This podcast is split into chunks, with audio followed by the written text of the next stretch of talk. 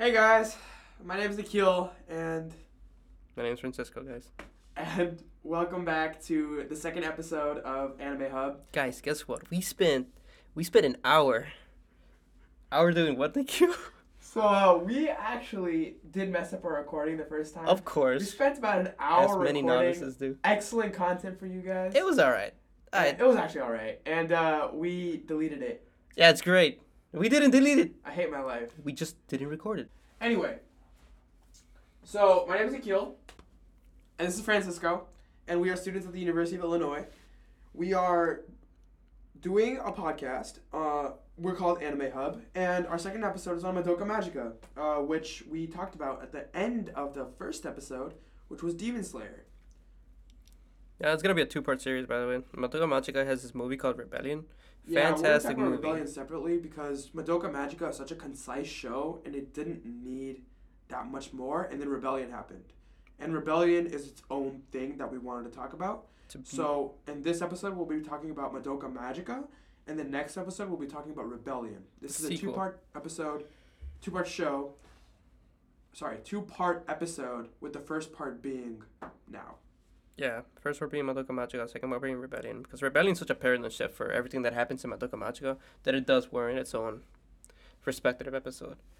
So, So- we'll begin by talking about Shaft. Yeah, Studio Shaft, That's fantastic. Shaft, gang, gang.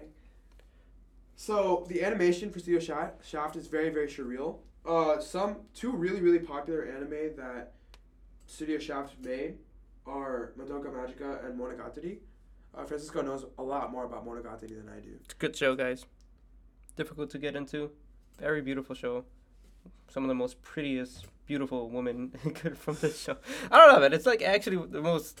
That's the best woman in that show, in my opinion, for female leads. Really? And yeah, definitely, they're all good characters. You don't believe me? They're pretty good. Uh, so the interesting thing about Studio Shaft is their animation style. They have pretty surreal scenery, and Madoka Magica that really stands out whenever they're whenever witches appear on Madoka Magica. So Madoka Magica is a show about magical girls, and they have to go up against witches. But this what is makes a this spoiler alert for anyone who has not watched the show yet? I Oh, would yeah, for recommend pausing the podcast, watch the show, then come back to it when you get the time. Yeah, it's pretty. It's a good show. It's worth it. The best thing about Madoka Magica comes from the discussions that you get to have afterwards with people. It has, it says a lot of the writer himself, Gen Urobuchi, and how he goes about writing a story. He's yeah, huge tragedy. which is, is insanely talented. He is very, he's very thoughtful and and he approaches things like you would in real life with his characters. They're very real and they're very grounded, which makes Madoka Magica a very unique anime. Yeah, for sure.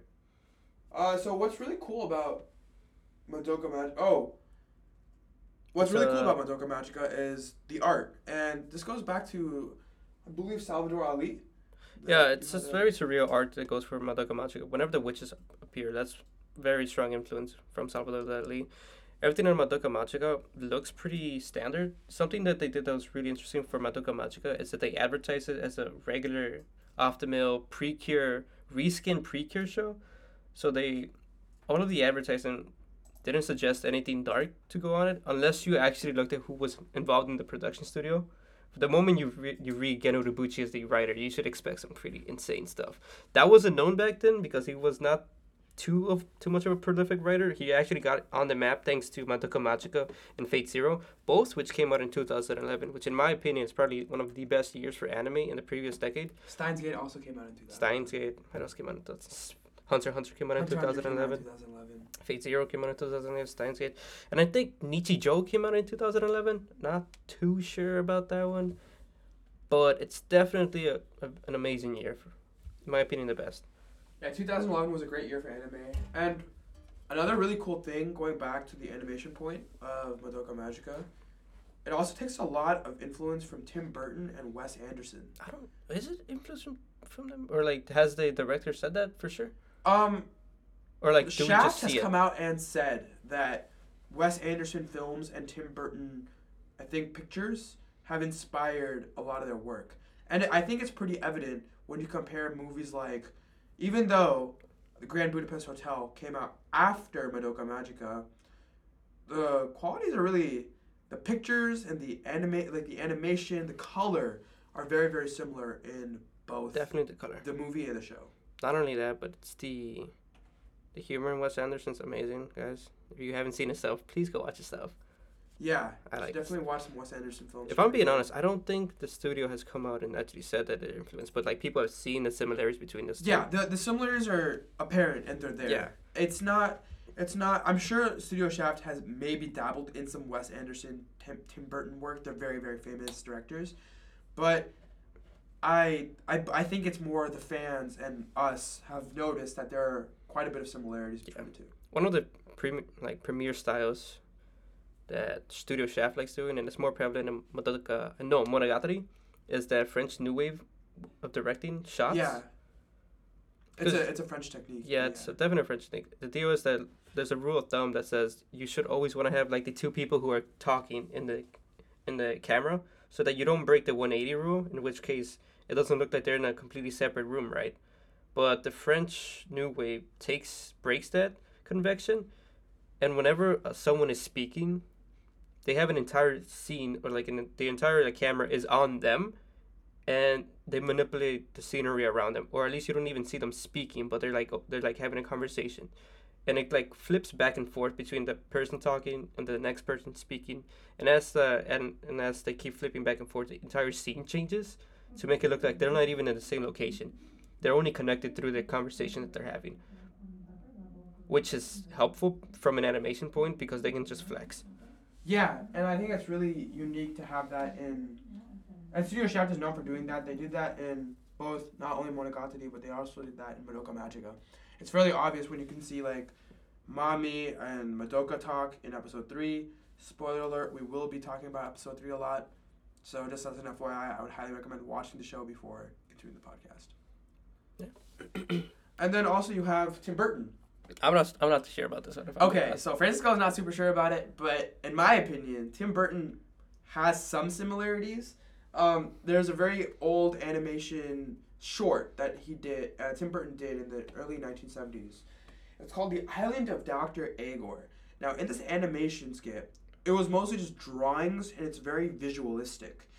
And the drawings in the Doctor, in the Island of Dr. Agor remind me really, really heavily of the witches in Madoka Magica. The drawing art and the art styles to me are very, very similar. And I can definitely see like some sort of influence or some sort of connection there. I feel like it's I think the connection only goes as far as say we're going for something spooky. okay. I think I think that like the, the line strokes and all that they're there. I think there is some connection the witches. in terms of like the art style.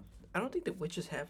I mean, something that was mentioned about the witches is this, they're supposed to be surreal and like look out of place from the universe of Madoka Magica, and something that in, in, in, like elevates that look is the fact that they bring things from the real from our time, right? They take pictures of it and they just paste it on there. They have cogs and they have dolls. They look like they're just like cutouts. Like demonic monkeys. Yeah, they have like they have some like really disturbing. They look like images. they're cutouts, dude. Yeah, they, it's like they're taken directly from our world and just put into animation. Yeah. Which is insane because it kind of contrasts and parallels that that concept of what's what's real and what's not. Almost, if that makes sense. Like you have realism Like and then you have like that cartoon animation. Yeah. And you have the parallel between the two, which I think is really Yeah, it helps. It helps you to realize when you're in a witch's territory, because that's when the animation goes pretty crazy. Oh yeah. The animation goes nuts there. And Yeah. it's really beautiful to see honestly. Yeah, it's trippy stuff. It It's is like really it's like an acid trip. I mean, I wouldn't know, but like from Yeah, I would not know either. I would not know, guy. I'm sure that would uh, it'd be an adventure. Yeah, so it's and then there. What's also interesting about Madoka Magica is the head tilts are actually really really popular. Uh, surprisingly. That's what shafting. Usually, folks don't even know. Well, shaft isn't as prominent as it used to be. This like it was more of a meme like a couple years ago, back when they had like a lot of Monogatari stuff coming out. They would always use the te- head tilt as one of the poses for the characters. It's um it, to the point that it's comical. And it almost got the feeling that they were looking down on you, Yeah, right. kind of interesting.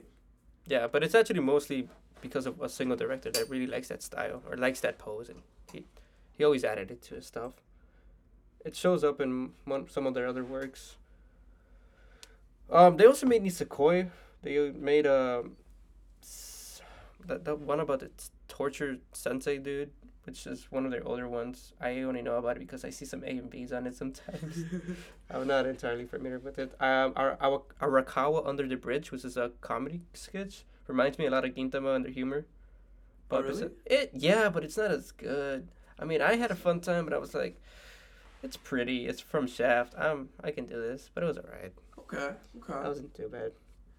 But something else about Studio Shaft, like last time we were talking about Ufotable, Studio Shaft had for Madoka Magica, like we said, had Skin Urobuchi on it. In 2011, he did Fate Zero and Madoka Magica, so he wrote for both, and they're both tragedy esque shows. And what's so special about the way Gen Urobuchi writes is that for his characters, he writes them as concepts.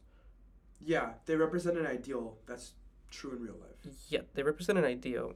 While they might be the like because it's a it's a it's a narrative medium, right? He's able to like write these characters not exactly as human characters, but like to represent a concept, and he plays them out and how they would interact with other characters with those like with that reflect those concepts. Yeah. This is more relevant, uh, relevant, or this is that way of thinking for his writing is more reflective in Fate Zero than it is in Madoka Magica. Madoka Magica, all of the characters synergize very well and they mesh well together.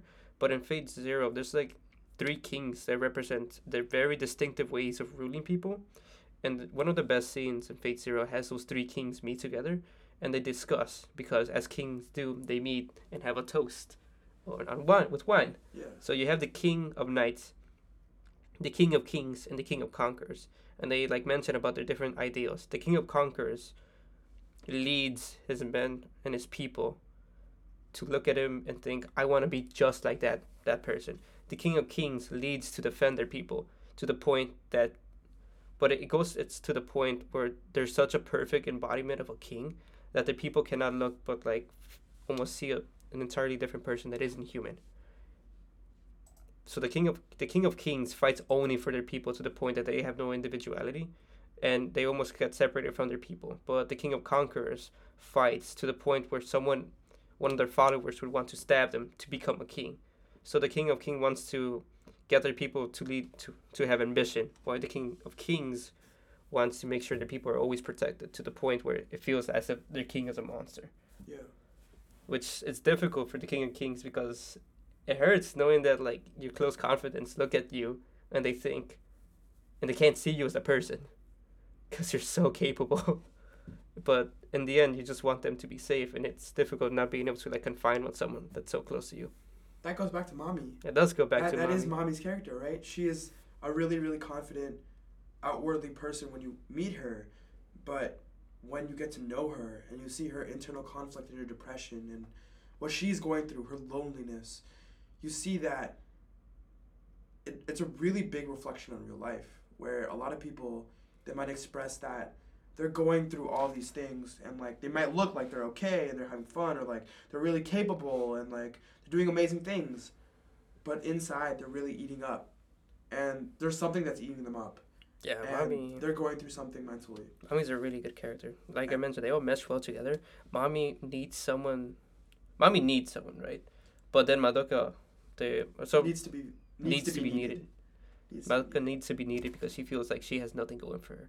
Madoka sees Mami and she sees someone that she can become, someone that she wants to become. Mami sees Madoka and she sees what could have been her, hers, which is something that goes back they're to two parts of one whole. Yeah, they are two parts of one whole. and like when they come together they are one person. They do because when they- they come together, they become fulfilled.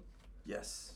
In almost every aspect that they can imagine, which is something like a lot of people want would like to be like be fulfilled, which is difficult because whenever you like get to a certain goal, you end up feeling empty again, and you end up losing the appreciation you had. which is why it was so important for Mami to spoiler alert this is huge Mami does die in episode 3 and it was actually very very important for Mami to die for that reason so madoka can grow and then she needed to feel like oh my god i lost the one person that needed me the most what do i do now I wouldn't go that far. That I don't think she was.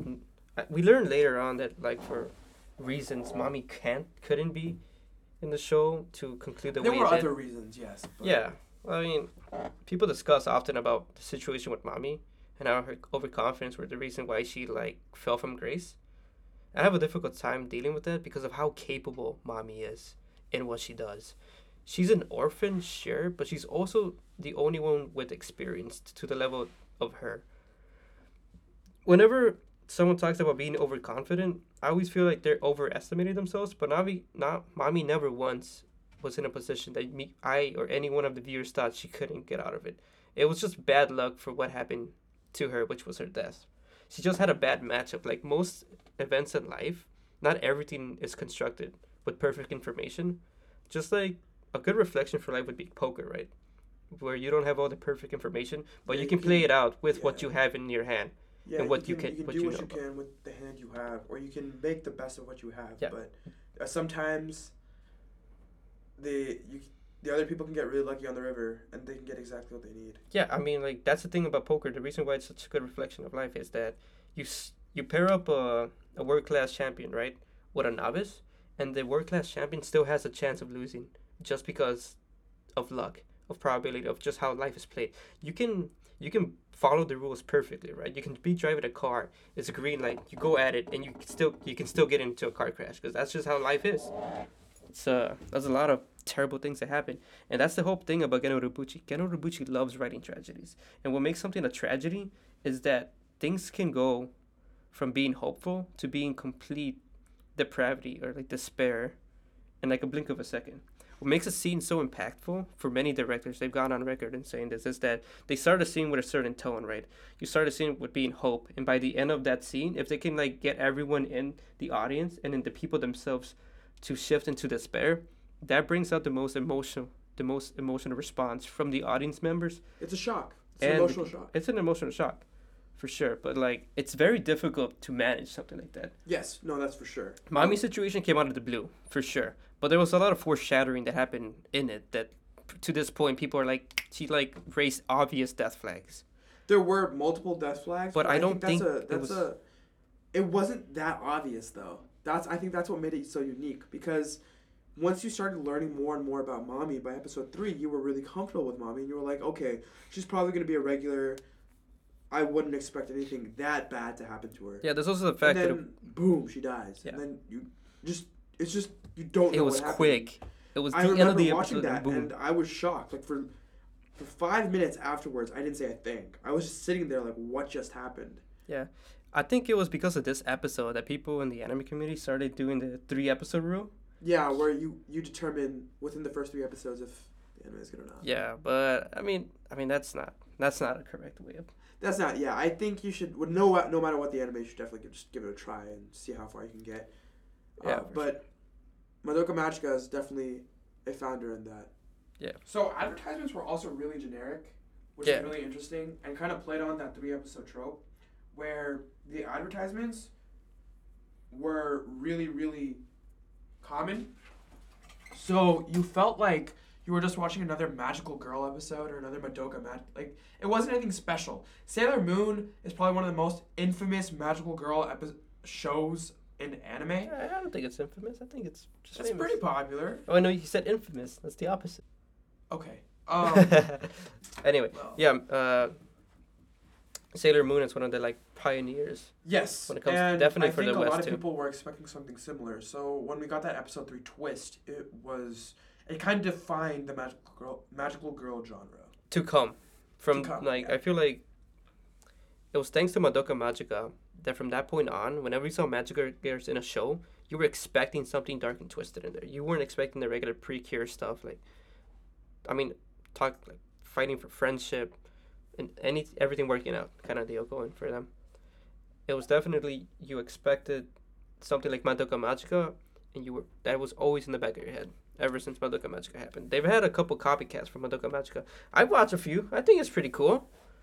The concept itself is very unique, I think, and I think it helps elevate the magical girl magical girl trope and makes it a little more unique. Yeah, I think one I of the ones I read was Maho of the End or something like that. It was pretty edgy, but that's besides the point.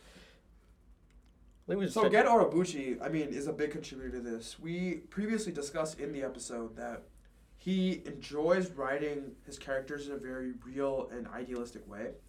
And Mami and Madoka are big, big example of, examples of this.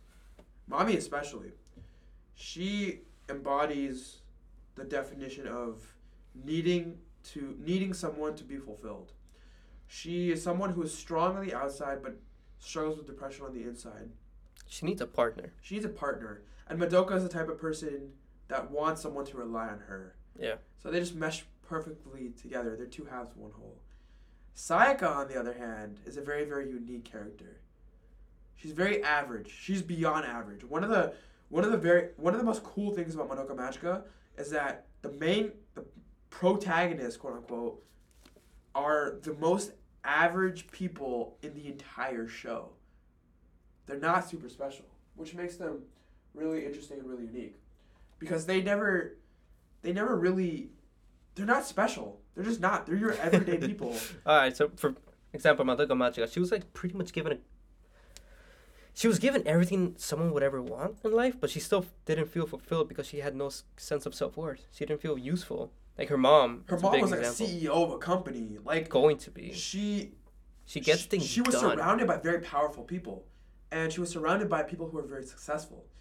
So, she was, and she viewed herself as someone who could never reach those expectations. In school, she said herself, her grades were average. She was average at sports. She was average at everything. She never excelled in anything. She was the most average. She was average, straight up average. Just how. Uh, She was your everyday person, and then she became someone special. And I think it's a reflection. She had the potential of becoming someone special. She had the potential. Not only that, but she had the potential to become someone special instantly. Which is amazing because isn't that kind of like a reflection on a lot of people in society today? How? A lot of people want they to want be, to be. they want to be instantly. someone, right? They want to be special. Instantly would be the best. Obviously, with hard work, it takes time, it takes patience, it takes money, etc., etc. But a lot of people, if they had the option to become someone or something useful, if they had the option to contribute to society immediately, a lot of people would do it. Not just contribute, just feel fulfilled. Exactly. It's not them wanting to contribute to society, but it's like if you get a self a sense of fulfillment, that's what if you if you if you love what you do and you know that you're at least doing something that you want to do, that's yeah, that's it. and Madoka wants to be needed, which is Which is detrimental. of her it goes to the point where she be- she's a martyr for what whatever she does. Exactly. It's really sad, but yeah. Yeah. that's it's like that. It's taken to the extreme, which is something that Geno Urobuchi likes doing because it's easier to work with.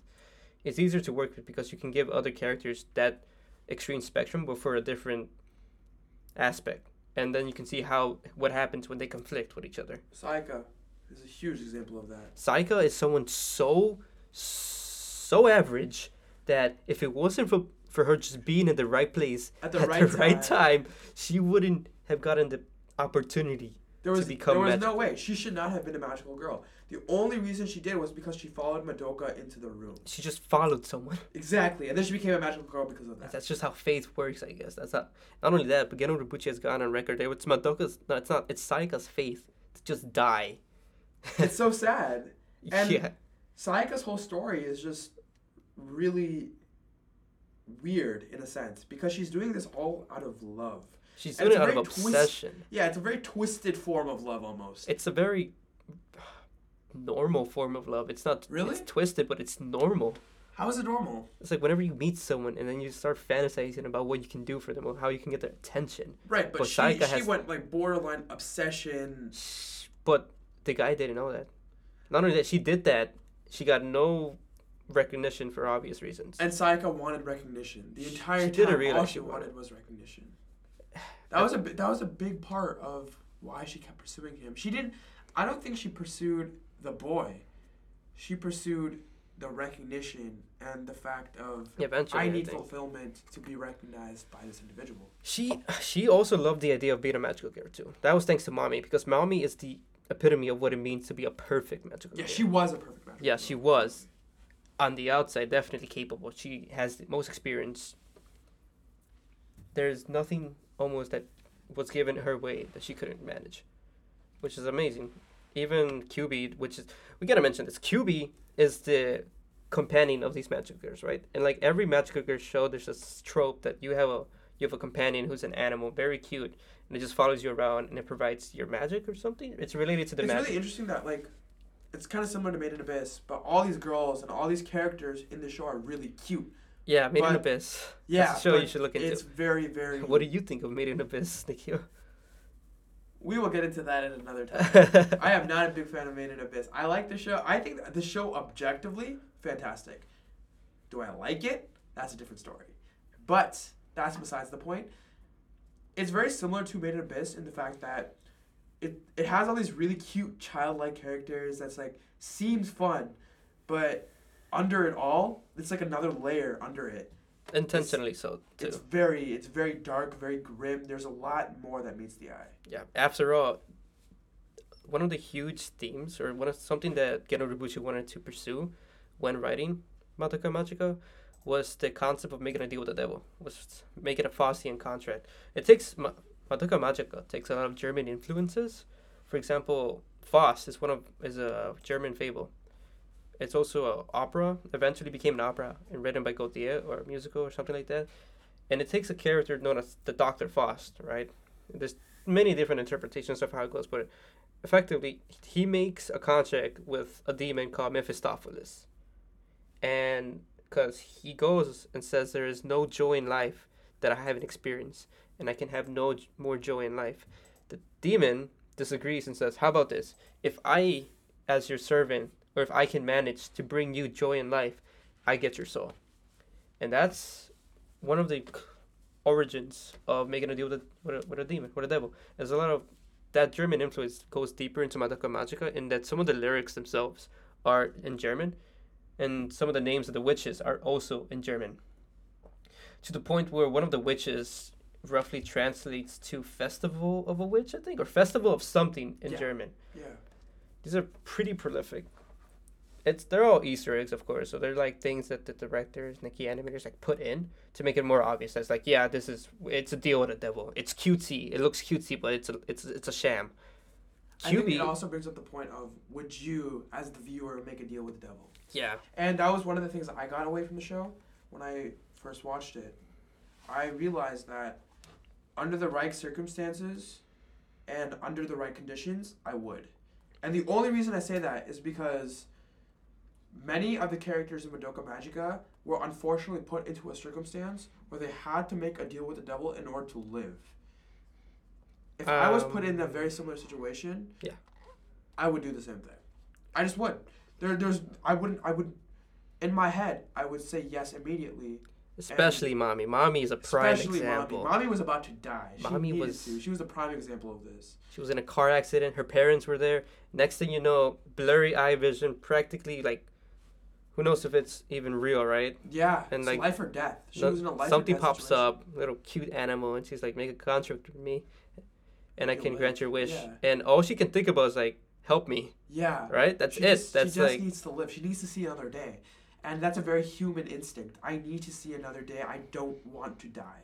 yeah, That that phrase, I I feel like a lot of people like film does this really well. Shows do it really well, but it's a very human characteristic where you just don't want to die. You want to see that other day. You want to spend another day with your friends, with your family.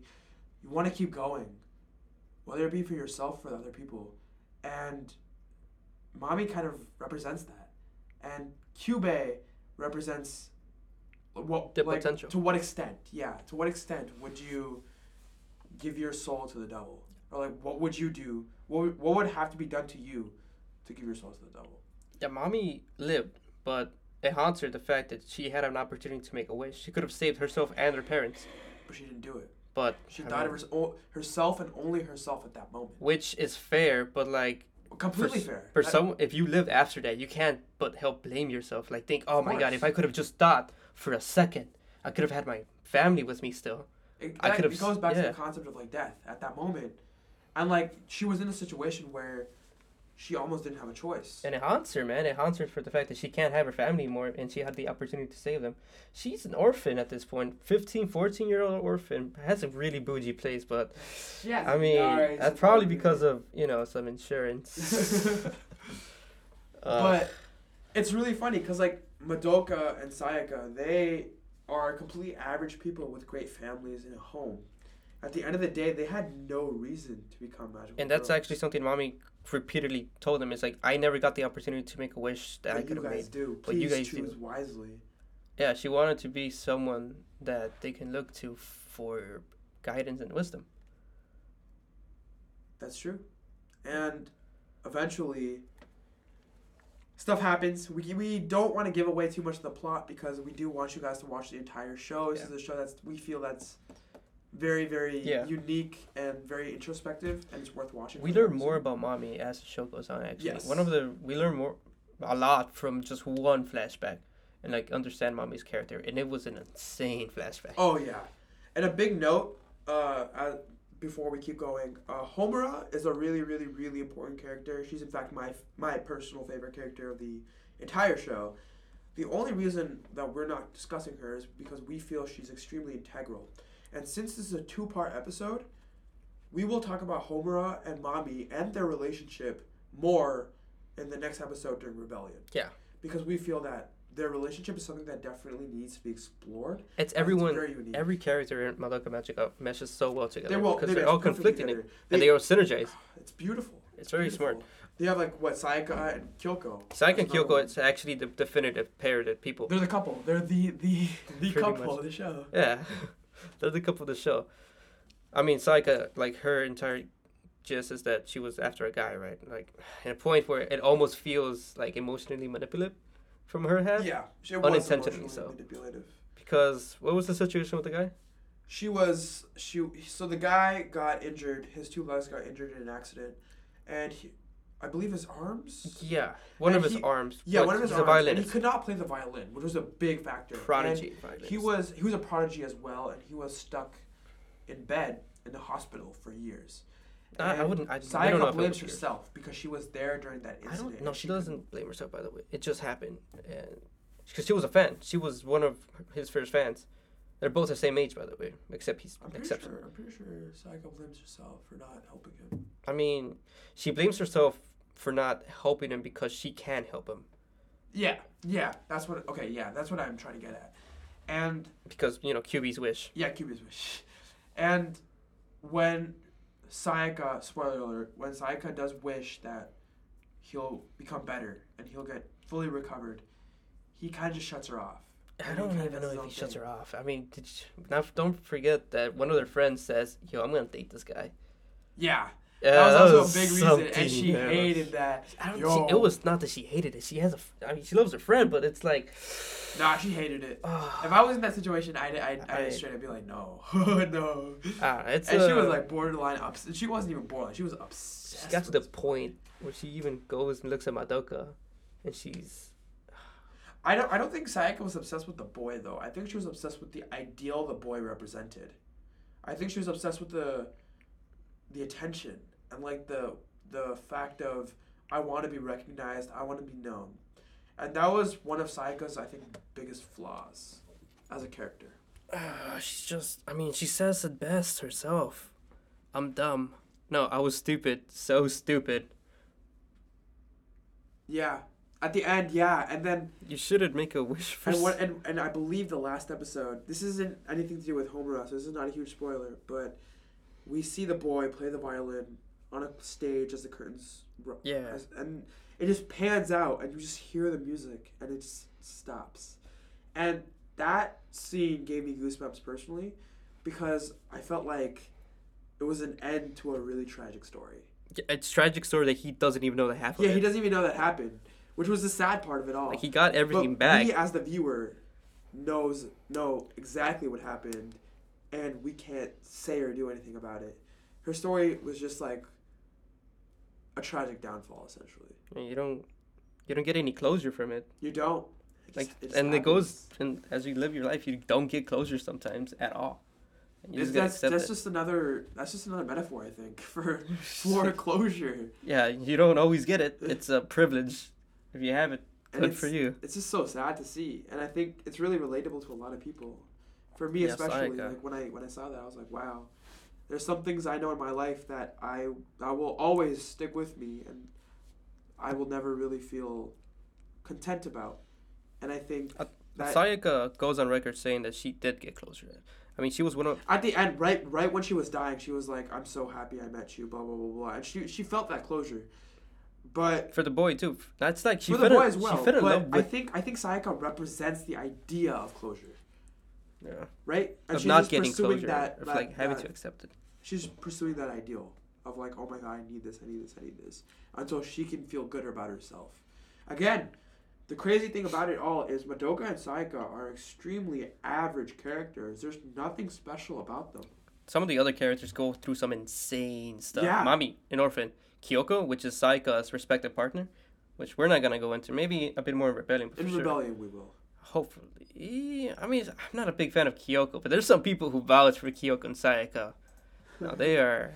I mean, I see it. I see it. Okay. But Kyoko herself, she lost her parents. Her dad committed suicide. Her dad made a code, and she wished for something that led to that. Her her wish, which wasn't selfish, led to a people dying. yeah, that's it a was- tragedy herself. She was the cause of a lot of people's deaths, and as a result, she stopped feeling empathy.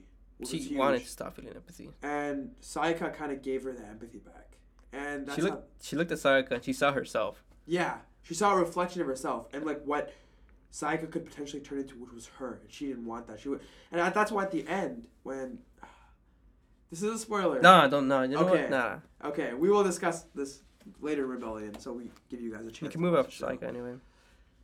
But yeah, it's just insane. These relationships that Gen Urobuchi uh, throws at us are really just incredible because they all every character in this show just meshes so well together. And what's insane is that Madoka and Sayaka are very very average people. They're nothing special, and in a way, they kind of represent us as a, a lot of humans actually. A lot of us aren't anything special. Like we might come from an average family, an average home, and at the end of the day, a lot of us are trying to become better versions of ourselves, or we're trying to reach goals that we want in our life. Yeah, and that's something that Homura wants Madoka to realize her self worth. She has no self worth. She has no self worth. To the point, like Homura says, "M- Madoka, you have everything you would want. You just have to appreciate it and have gratitude for it. and I think a lot of people don't. A lot of people see past that, and they're like, It's difficult. It's something you have to train yourself to feel gratitude "Oh no, for, for sure." something. It takes a lot of time, and it takes a lot of effort, because it's about taking what you have one step at a time. I think this year, for me personally, I don't mean to get personal on this podcast, but I have a few friends that are graduating this coming year, and I realized fairly recently that after they leave, it's going to be really tough to see them again. So I should cherish the relationship and the moments I have with them in the moment and appreciate them for being here with me and appreciate what I have. And that's a really hard thing to do. And they're middle schoolers. Honestly, I can't blame middle them. schoolers. Like it's it's so hard to come to that realization in middle school. But what they represent is that ideal. And what that's what I think they're just average people who are a reflection of us in a way. Yeah. Who just want more in life or who want to be better. So definitely average because Mami, Orphan, Kyoko, well, tragic. Oh my god, Kyoko. And then Homura. And then Homura had a frail body, a weak constitution, had no friends until middle school. and she goes into middle school Homura was real sad. and she gets a she gets a benefit from being a magical character. She gets a she gets a stronger body, just inherently.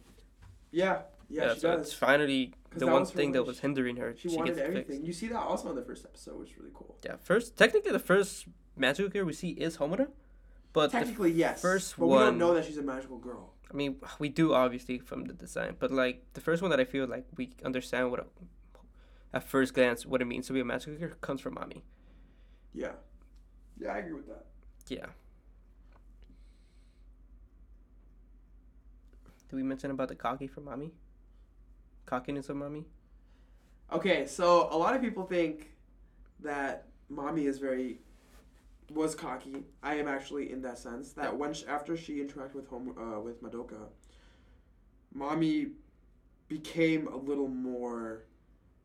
Co- I don't want to say cocky, but There's I something say in the. more. She became more confident and a little over, overly confident, It's- which led to her death. A lot of people argue that that is the case. I'm not one of them. I personally think that when it comes to overconfidence, like I mentioned, uh, she, Luck. she's Luck capable. She's capable, and it's the luck factor that that was that's big on it. and she was just unlucky, man. A very uh, difficult situation. Some folks also also reference the conversation Homura had with her. It's like she when Homura says, "Let me come with you. I can help you," and I mean this came right after Madoka said, "I would become a magical girl and be with you." So inherently, I don't the decision to like keep Homura there is sound only because of how only because of how Homura presented herself as think? being a negative force and never trying to cooperate. Do you think? Do you think Mami's whole shtick of like I need to be capable, I need to be this, I need to be that, but do you think her death was a direct result of her naiveness? I or definitely do you think, think her naiveness played a factor in her death? Because you say her death is luck, right? And there it, is it was a bad matchup. Like, it was a bad matchup, sure. Do you think her naiveness played a factor in that? Do you think that she should have taken extra precautions, or do you think it would have been possible? she was one of the most experienced and battle ready of every magical gear we saw, and actually, no, in my opinion, is the most. Homura close second, but Homura has, she has the benefit of having like a very capable tactical ability. yeah. and like Homura, well, well, Homura and Mami are definitely top tier. Like in Rebellion, there's an amazing gun fu fight they have, which is We'll insane. talk about it during rebellion. Yeah, I mean, like, they, I mean, we us just mentioning they had a fight. It's like Yeah, yeah, it's yeah, not yeah. much. But yeah, uh, it's inter- it's it's an interesting conundrum to think about. I'm personally team. Uh, Mami was too confident, but that that's definitely up for debate. I think that. I think it makes sense that luck was involved in some sense though, because or there were well, there was a sense of just randomness almost because life is not strategic. Life is not you're not gonna plan your life out immaculately every day of every month of every year. It's just not gonna happen. What life throws at you sometimes can be really just sporadic, and I and think that's that's something that Mami was trying to like emphasize the fact about being a magical character. You can die at any moment. Yeah, you're never safe. You're never safe, and it was difficult for them to understand that kind of level because sh Mami was so capable. Yeah, Mami, Mami was the most ideal magical girl. Like Mami, she was struggling her own. She was going through her own battles internally, but like to the world, she showed that she was more than capable of handling her own, which was a really sad downfall for her as well. The best thing about Mami is how she's ideal. She is very battle experienced, but she's still naive when it comes to knowing what being a magic, but being what their specific magical gear means. Because out of everyone in the show, eventually, Madoka, Sayaka, and every other roster member learns more about the deal that they made than Mami. Mami died knowing only the bare minimum, but And she was still, the most experienced. she was the most experienced, Which is, which is insane. there's a lot of irony there. It was. There is a lot of irony, but it makes sense because Mami is also the weakest, has the weakest mental fortitude out of everyone. That is The true. moment she learns a bit of that, she breaks down. She can't handle the situation that she's in. She can't handle the reality of She what they are. yeah, she just doesn't know what to do. Yeah, but It's pretty sad. Yeah. which always helps because Madoka and Sayaka learn slowly more and more as the story progresses. Progresses Sayaka, you learn what becomes of their body, which explains Homura's body now. Right. and then eventually with Kyoko. Well, Sayaka, you learn of their body, and then you learn of their ultimate faith. And there's something, and when it comes to QB, QB, you learn his role in the entire event. You learn what he is, which is amazing because people like to bash on QB, but only because it's fun. But QB objectively has no emotions. Like he is, He's a third party member. He's like, in a way, he's a catalyst for sure. he's a cat. I almost think of QB as when you're playing chess. There are two players. You have the per, and both these players are controlling pawns, kings, blah blah blah blah blah. To me, QB is the person controlling all of this.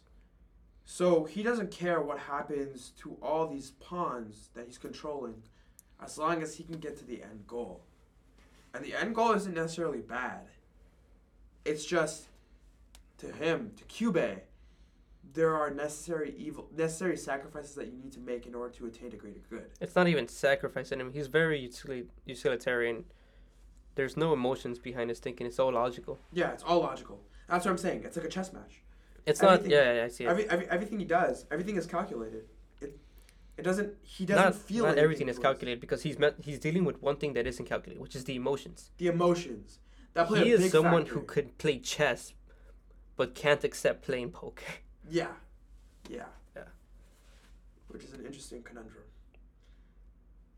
And yeah, that actually kind of just wraps up our uh, podcast. Unless Francisco, you have anything else to say? Had something in mind, definitely related to QB. Definitely related to QB, but I can't remember. Oh well. I- well, I- tune into Rebellion, and we'll probably remember it. Then we'll talk about it. But as of now, uh, we have finished part one in our in our part uh, two part episode. Uh, please, uh, thank you so much, guys, for listening. We have a few shout outs to make or and uh, credit to give before we close out. Huge shout out to Know Your Meme. They kind of helped us with understanding the whole head tilt thing and why that was really important. I mean, I knew about it. I just We didn't know exactly why. We like, needed, we needed more evidence. Why does that keep popping and, uh, up? Know Your Meme kind of helped us with that. TVTropes.org was another uh, website we visited. Uh, it, that was more for Studio Shaft, and they discussed some similarities between Tim Burton and uh, the other director we talked about, Wes Anderson, Wes Anderson. Budapest and- Hotel. Please watch it. Yeah, please watch that movie. That movie's fantastic. But that website talked more about the comparisons between those two, and then some more about Madoka Magica as a whole. And then lastly, uh, we need to give credits obviously to AnimeNewsNetwork.com because they had an interview actually with Gen Urobuchi, and we were able to read the entire interview, and we were able to really understand what Gen Urobuchi was going for, and going off of Gen Urobuchi's points, we were able to formulate our own thoughts and theories and kind of connect the two to be able to bring you guys the content we have now. So, yeah, that's about it. Thank you guys so much for listening. Uh, uh, winter break is coming up for both me and Francisco, and we are both traveling. So, unfortunately, we will not be able to get another episode for a little bit. Thank you guys so much for listening, and hope you guys have a good one. Bye. Bye. See you.